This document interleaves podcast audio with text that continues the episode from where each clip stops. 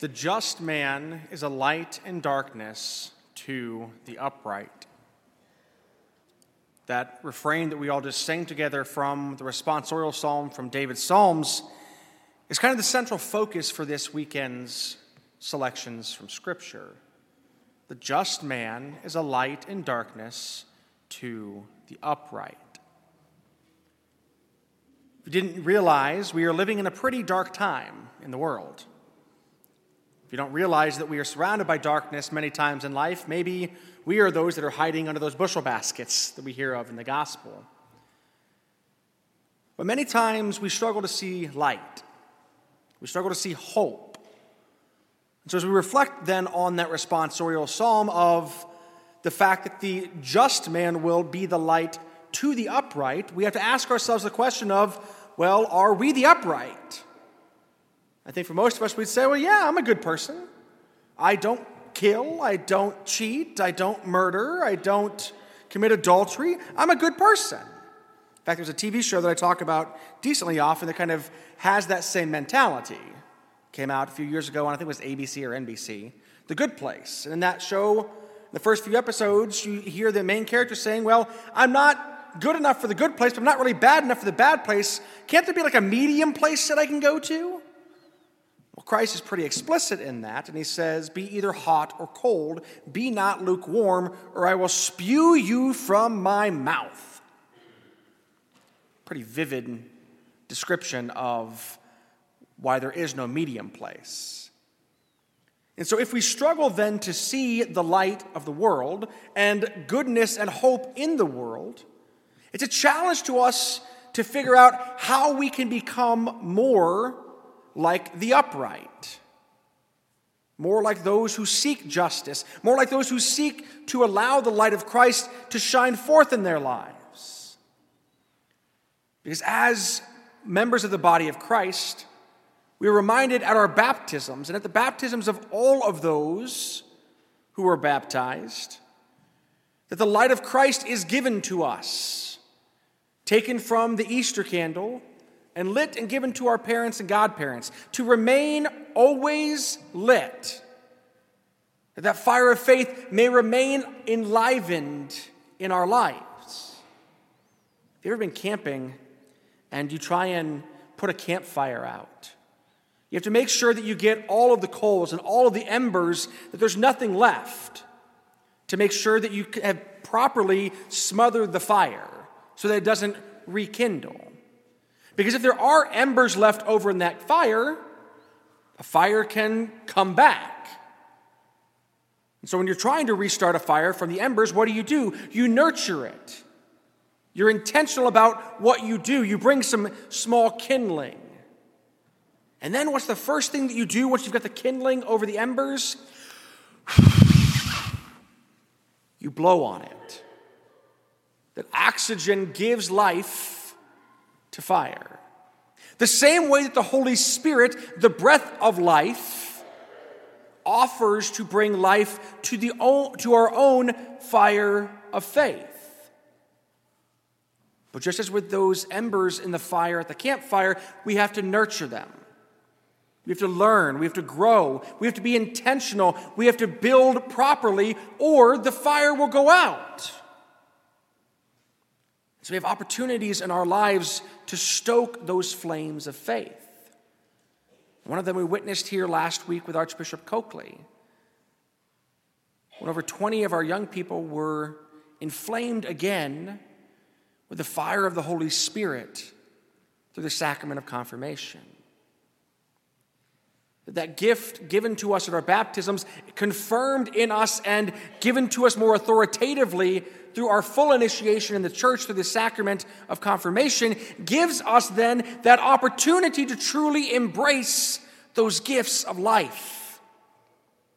That light of Christ that is light in the darkness. But if we don't stoke the embers, if we don't fan the flames, sometimes they can seem to go out in our lives But the Lord continues to give us opportunities.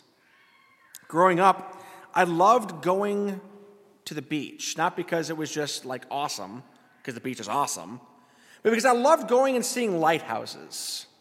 And for someone that's ADHD, a lighthouse is a distraction for hours. Pretty. Ooh, pretty. Ooh, pretty. It's like a dog chasing their tail.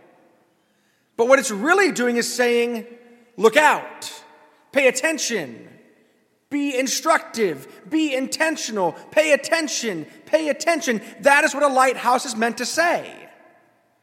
That it is the light, truly, in darkness to those who are seeking some sort of answer. Shore is ahead, land ho. Or the reason we have all of these towers that are up that have those blinking red lights is for the same thing. Don't fly this low. If you do, caution, look out, you may hit something. Something that you have planned may not go as you have planned if you don't pay attention to those warning signals. But it's the same way in the life of faith. Many times our conscience rings out to us the same way as those flashing lights. Pay attention, pay attention, pay attention. Danger, danger, Will Robinson. We have issues you need to look at. How do we focus? How do we learn? How do we perceive what path the Lord has put us on and how we can get back onto it? If we struggle to find hope in life, where is it that we're looking to find that hope? In whom or in what do we put our faith and our trust? On another point of the Psalms from Saint, from Saint David, King David, he says to us, Put not your trust in princes, put not your trust in men, for they will always fail you. Rather, Put your trust in the Lord God, who will never fail and never abandon you.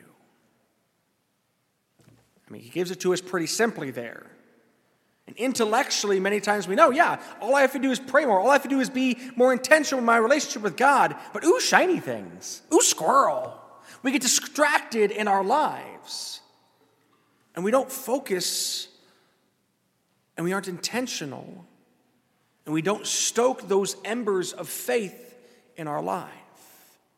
Oh, but Father, I show up to Mass on Sunday. Good. But are you focused? Are you intentional during that time? Well, I mean, it's kind of hard. My kids are here with me, and they can be distractions. And I say, yes, they can be. But they can also be an opportunity for you to share the love of God. It's always interesting to me I was talking with um, a couple last night after Mass that they're like, Father, we stopped bringing our kids to Mass when we were younger, when they were younger, because the people behind us would just sit and play with them all through Mass. I said, Well, why are you not bringing your kids to Mass?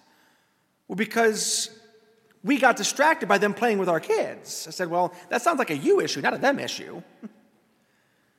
kids give us hope.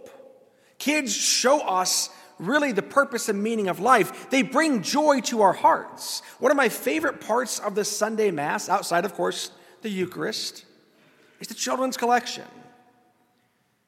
Because kids seem eager to want to participate. So much so that they won't even watch where they're going. They will bowl down the person in front of them to make sure they're first, second, or third to put their money in the collection. And then we get older and we do the exact opposite. Father talks about money, we run out the door. but they have joy in their hearts to participate. Yes, they can be a distraction, but so too can our minds. That doesn't mean we shouldn't try to participate. And so, how has the Lord called us today to participate? That if we can't see the light in the darkness of the world, how is He calling us to be that light in the darkness for the world? The just man or woman is a light in darkness to the upright. That even Christ Jesus wasn't able to reach everyone because not everyone was upright in his time. In fact, many times we tell ourselves that if I was alive when Christ was there, I would have known better. It's kind of prideful by us. Because each and every one of his apostles and disciples, his closest friends, every one of them abandoned him. But he allowed each and every one of them, as he does for us, the opportunity to reconcile relationship, to repent, and to go and sin no more. We've heard this phrase a lot the light of the world. As kids, we learned that cheesy song, This Little Light of Mine, I'm going to let it shine. But do we? And when do we stop? Why do we stop allowing the light of Christ to shine forth in our lives? Oh, but Father, you don't understand. The government won't allow us to bring God into the schools. My job will not allow me to talk about God. How can I be the light of Christ? Well, they will know you're Christians by your love, not by what you say. We all know the saying that actions speak louder than words. And to preach always and when necessary, use words. We hear these adages over and over again, but we don't realize that that's God offering us an opportunity, calling us to stop making excuses and to truly embrace and live out and be faithful that calling of holiness. But Father, I don't have the gifts. I don't have the ability. I don't have the skills. To which I say, see how that worked for Moses. Remember when he was called by God in the burning bush to go to Pharaoh and say, Let my people go? What did he say to the Lord? Lord, I'm not a good speaker. Lord, I don't have these gifts. Lord, I can't do this. There, there. Bless your heart. I'll give you someone that can be your mouthpiece. So God talks to Moses. Moses talks to his brother Aaron. Aaron then is the mouthpiece for God and for Moses. Oh, but Father, nobody in my life would help me out. Have you asked? Yes, I have. Well, what does Christ tell us about persistence? If they don't help you because of their love for you, they will help you to shut you up. Sometimes, when we truly need assistance, persistence is where we are called to go. But many times it's difficult because things aren't going how we want them to go. In fact, last night I was walking around and preaching. I got about three seconds into my homily and the microphone goes out. It's like, well, that wasn't my plan. And immediately, one of our parishioners goes up, changes out the microphones, brings it back, and I've got a microphone as soon as Mass is, as soon as the homily is done, we're ready to pick up with the next part of Mass. God provides. But He provides through the people of God you.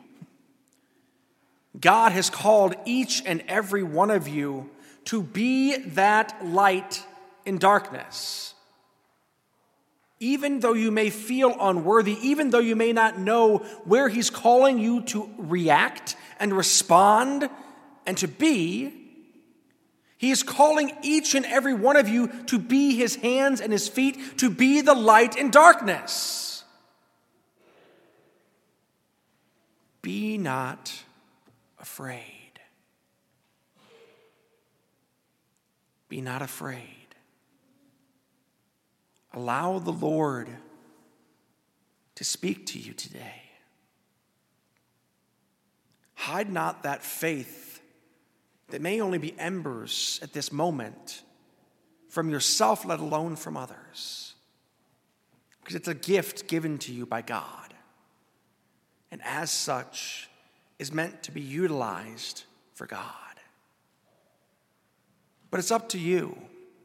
It's up to each and every one of us individually how we will embrace or how we will shy away from the light of Christ. We reflect his love as a mirror the, of faith in the world, or we instead shut our eyes to it, turn our backs on it, seek to smother and snuff it out in our lives and in the lives of those around us.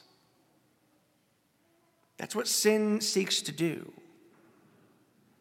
to make it so that you can't see the light of Christ. And if you can't see the light of Christ, it's really impossible to be the light of Christ. So, my brothers and sisters, don't allow that light of Christ, which was given to your family and given to you from the church and from God at your baptism, to ever be snuffed out, to ever be made into embers. But instead, allow that light of Christ to remain in your hearts, to grow. Be intentional. Call upon the Lord and see how He wants you to be used, how He wants you to give, how He wants you to live.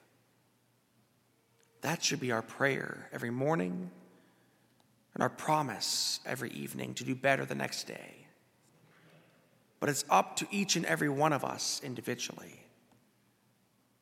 What decision will you make today?